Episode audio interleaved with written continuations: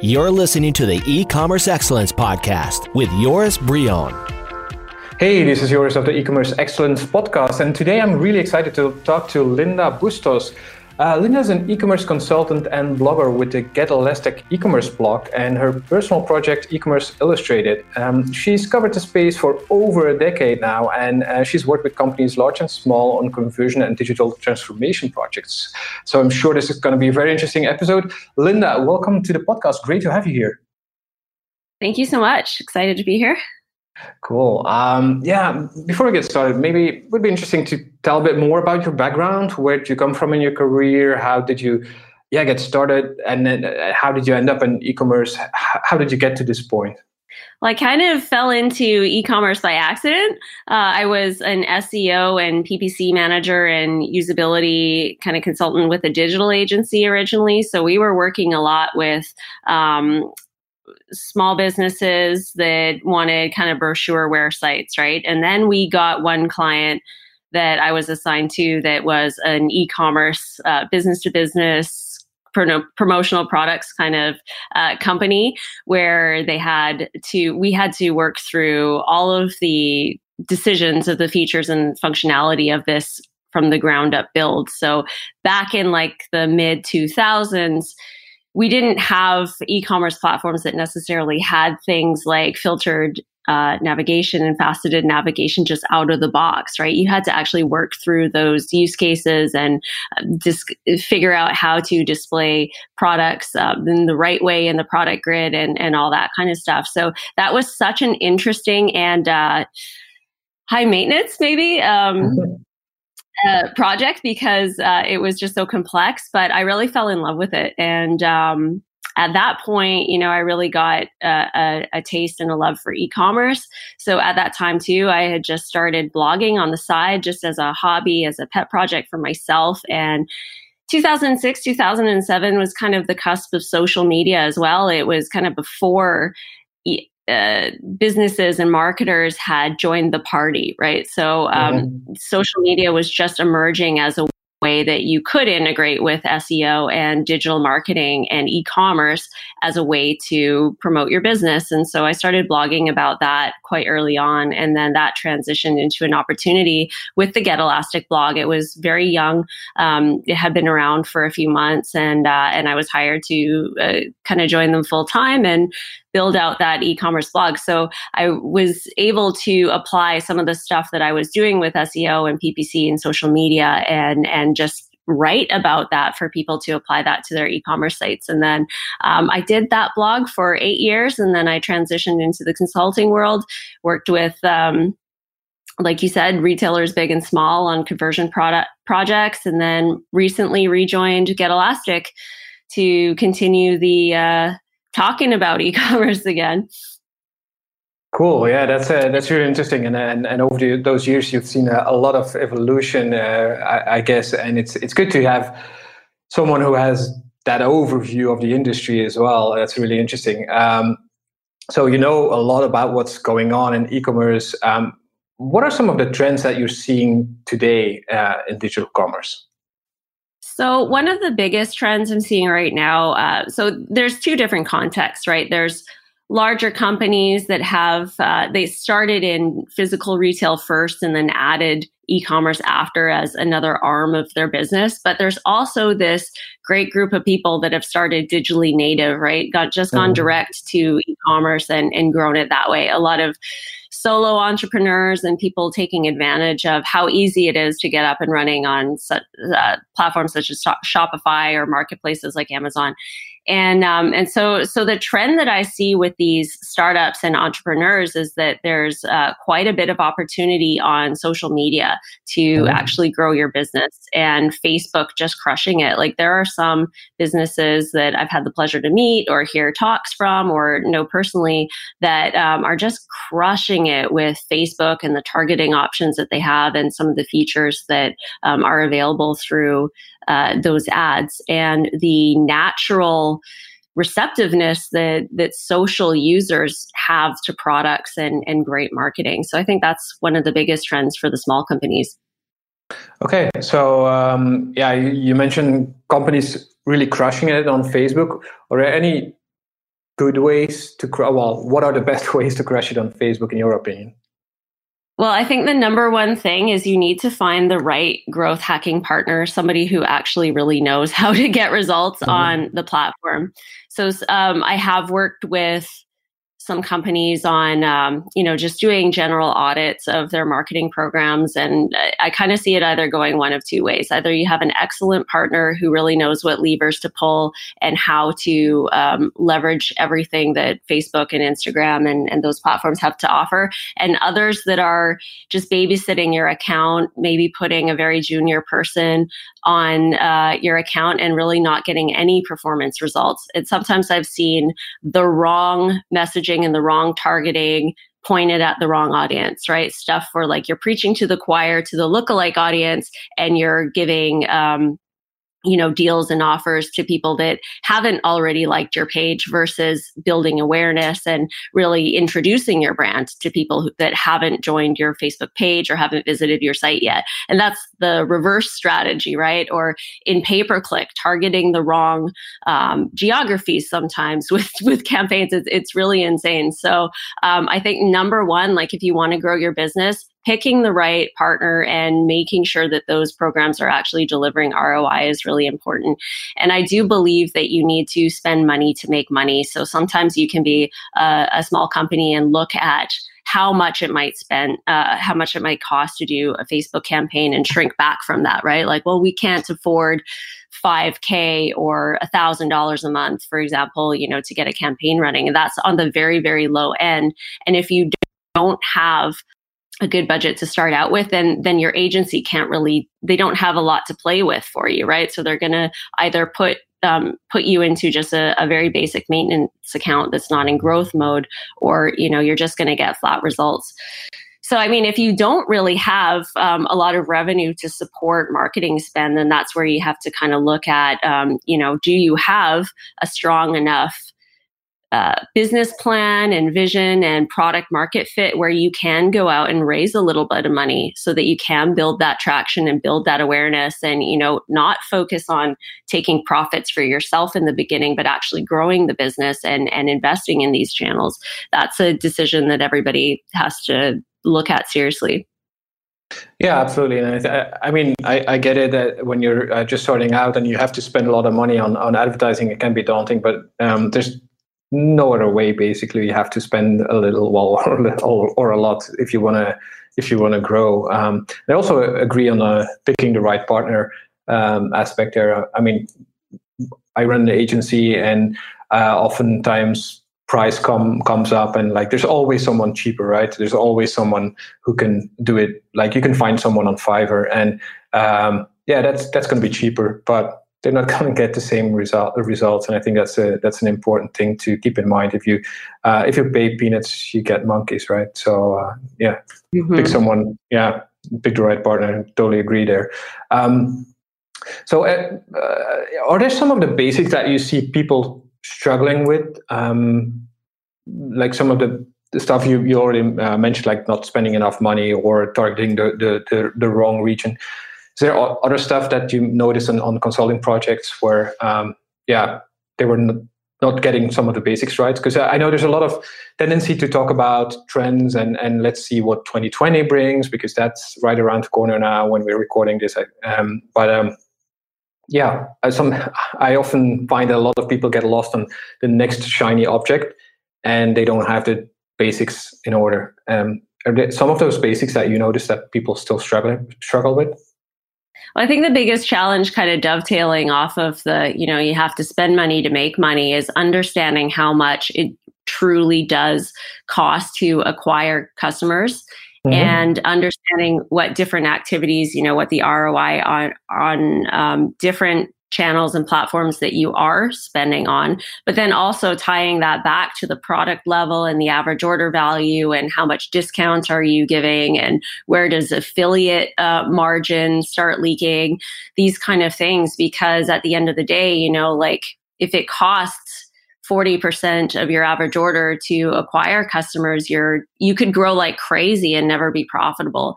So mm. that's really challenging because there's a lot of downward pressure on prices and upward pressure on discounting um, to to keep customers too, right? You can get a, a great email list and a lot of social followers and stuff like that, but they might only respond to your sales and your offer codes because they know that they're going to come eventually, and maybe your product isn't so indispensable that they need to be buying every two or three months.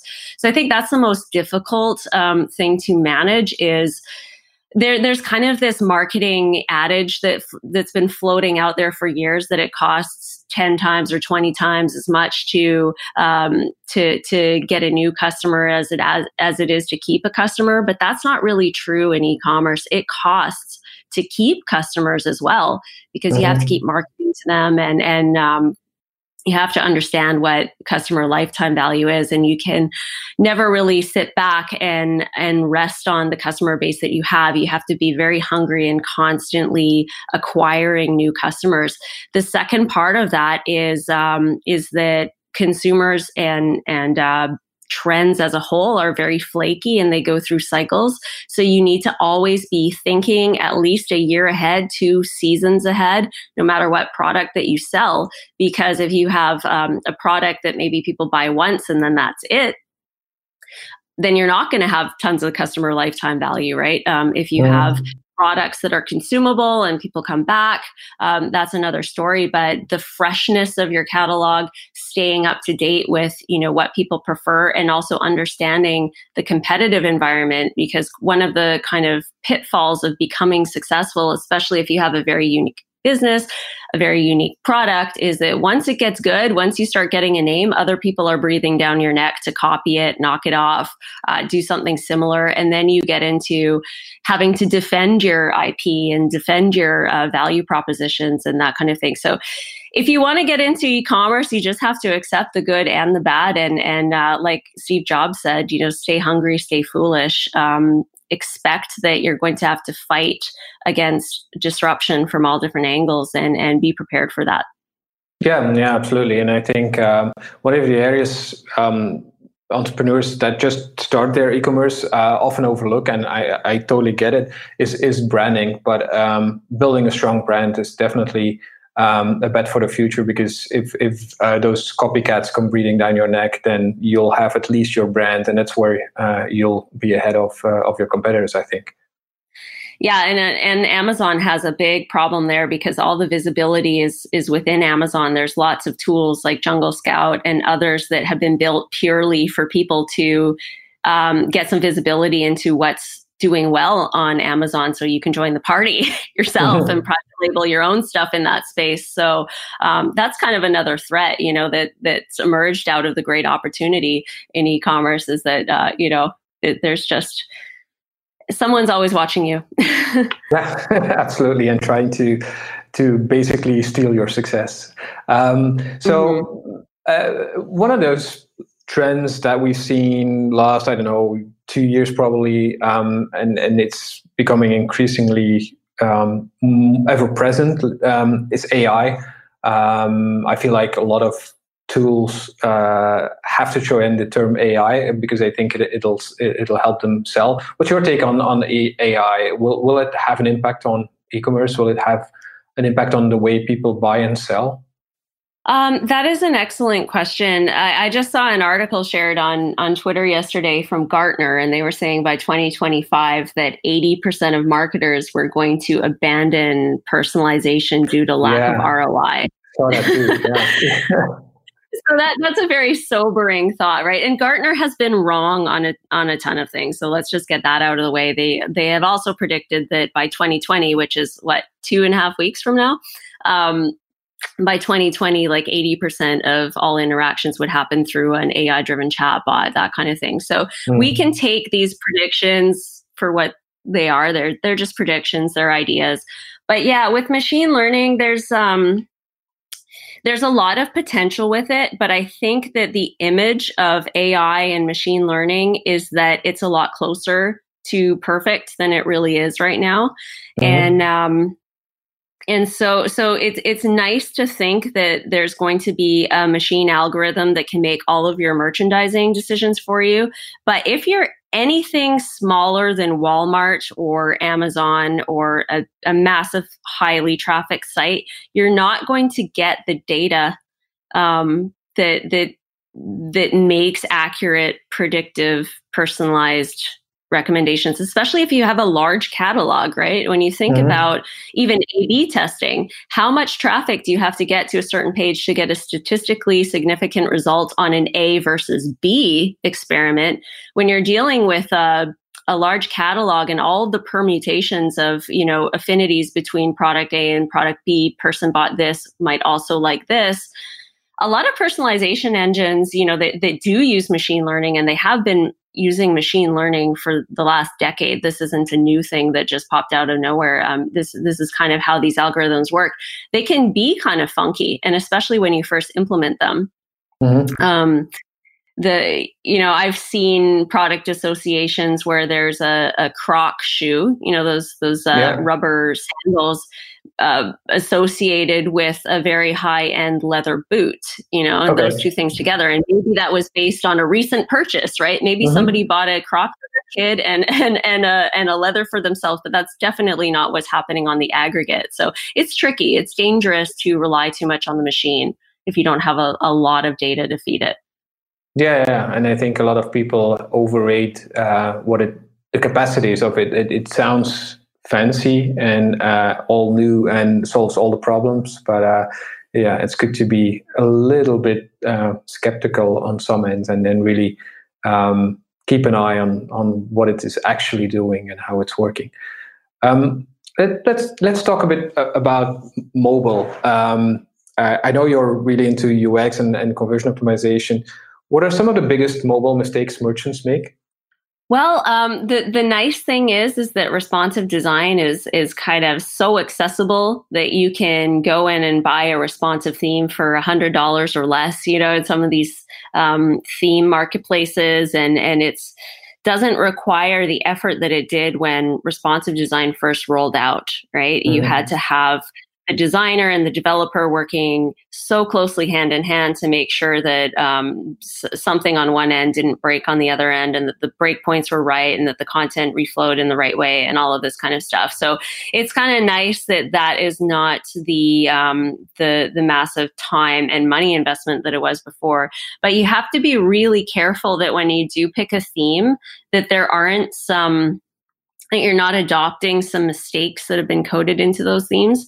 So some mm-hmm. of those uh, mistakes that I see is uh, like definitely with the filters and facets and the sort features that, um, as you know, on any product list, whether it's a category or search results or other type of landing page that you have with uh, products merchandised on it, and you want to have a way to refine those 3000 results you know down yeah. and help people um, get to that tighter set it's it's hard when when all those filters and facets are collapsed behind um, a small icon, right? So um, yeah. testing that behavior and sometimes making the development changes on the back end is a lot more work than just you know building it. Um, like you can you can spend a lot more than that initial hundred dollars that you spent to actually get it performant and to get it uh, usable.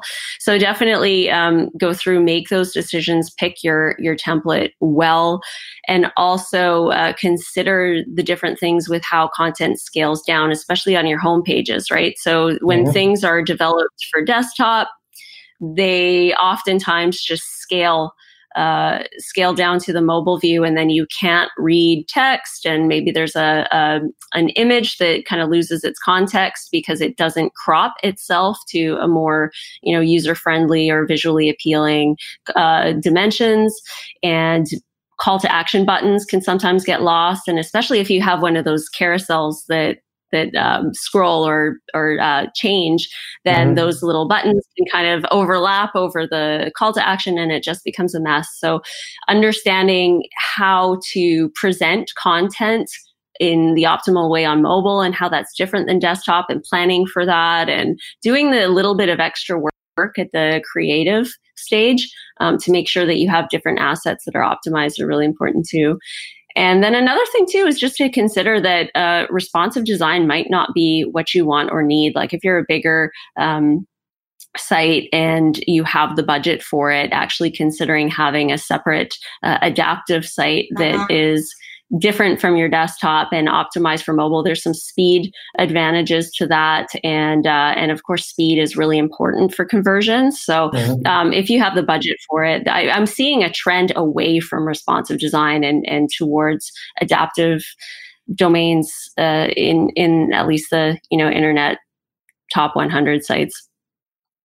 Yeah, and I, I think that's uh, that's important to, to mention. I mean, res- responsiveness is fine uh, to get started, but I, I think the, main problem with it is that a lot of uh, the decisions there are um, well, basically the design is then responsive for the screen, if you know what I mean, but it should be responsive for the experience. Whereas, and that's a different uh, different approach. I mean, you can uh, have because if you make it responsive, you, you need to make some of the decisions and things that you mentioned, like the filters and sorting options on, on collections pages, that that's super important because you the experience and and and the goal of someone on, on mobile is really they what they try to get accomplished there on the collections page is to narrow down to find a product they really like or want. And um, if you make it hard by having those filters or sorting options hidden behind an icon or leaving them to get uh, away altogether just because you don't have the space on the screen, well, then that's not ideal. Then you're not optimizing for the experience or, or, or what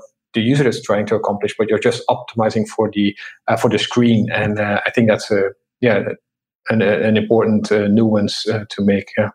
Yeah, and I think that it. I mean, obviously, you have to have it collapsed but there are certain ways to keep it visible, right? So you can mm-hmm. pin your your filter button and have it kind of floating or uh, on always visible as somebody scrolls. That's a great thing to do, and also to make sure that if they do expand that and they want to apply a filter, that the product set doesn't reload right away. That somebody mm-hmm. can apply multiple color or size filters or whatever it is um, before they reload, so it's not a constant, you know, back and forth process. Yeah, absolutely. Um, yeah, I, I, know you're passionate about UX and conversion optimization, just like me. So um, it, it, it's beginning of the year uh, when this uh, episode is going to be live. So it's going to be January. Uh, people are uh, making plans for 2020 if they haven't already done that. How how can an e-commerce company best prepare for 2020 to make it a, a big success? Yeah, so I think the nice thing about having the luxury of time being in January is that if if your peak season is in holiday, you have some lead time to make investments in your development and your customer experience and maybe some integrations that you might want to make and be able to test them and all that kind of stuff. You have a lot of time before the next holiday season. So think about the the features and functionalities, the offers. Uh, maybe it's geo segmentation that you want to have, right? So that you'll be able to have your Black Friday deal start applying on on the West Coast if you're in the states you know in the west coast three hours later than on the east coast and and make sure that um, that those things are recognized or it might be that you want to have um, certain promotional uh, discount codes that can't stack. Uh, there's a lot of uh, promotional logic that maybe you want to have next year and now is a great time to to get started and plan that. But when it comes to looking at like what happened in um, the holiday season 2019 and how that applies to 2020 a lot is going to change right? So um, the holiday season is going to start a couple days earlier next year. This year we actually had black friday falling on the um, the latest possible sorry not in 2020 now. but yeah, it, it, was a very start to Black Friday, and how does that impact consumer behavior? And and um, there's a lot of pressure to start your discounts even earlier, pre Black Friday. So now's a great time to look through your data and, and actually see what happened, what were the discounts that were responded to, match that back to profit, where your shipping offers um, comparable with your average order value? Were you losing money? Take a look at the the profit and and um, the revenue, not just the total orders and responses to your marketing and that kind of thing. Because uh, you know, definitely Black Friday is meant to bring you back into the black, right? And I think that now because of the Cyber Monday and and consumers access to so many deals that it can kind of become, you know, holiday is all about discounts. You have to make sure that you're choosing the right um, discounts to to actually add uh, add to your bottom line at the end of the year and not um, bleed that margin out too much. So those are things that you can start analyzing today. Go do a retrospective over your holiday. Um, there's a lot of information about what happened to the industry as a whole, you know, across retailers. So like Salesforce and Adobe put out some really great aggregate metrics that you can look at and kind of benchmark against your own business. And um, you know how looking at, at when promotions started and when they peaked they peaked at around 30% this year for black friday and cyber monday so keep that in mind when you're planning you know how competitive you want to be and when you start uh, turning that machine on next holiday yeah, that's actually excellent advice. I, I think it's uh, people who um, do this exercise wait Friday. They all all of a sudden they start panicking and thinking, oh, we should start working on that. So now is a good time to uh, think about it and, and, and plan ahead. That's a really great advice. Um, hey, Linda, this has been absolutely great, and we could probably go on and talk about it for hours about uh, e-commerce, but um, we're uh, running out of time, and I just want to make sure how they can find you and uh, learn more about you. What's what's the best place for that? Well, um, there's a few different ways. So uh, check out Get Elastic. I'm a contributor there. We also have a lot of uh, we have a lot of e-commerce experts that um, contribute to that blog regularly, and so you can find me there on LinkedIn.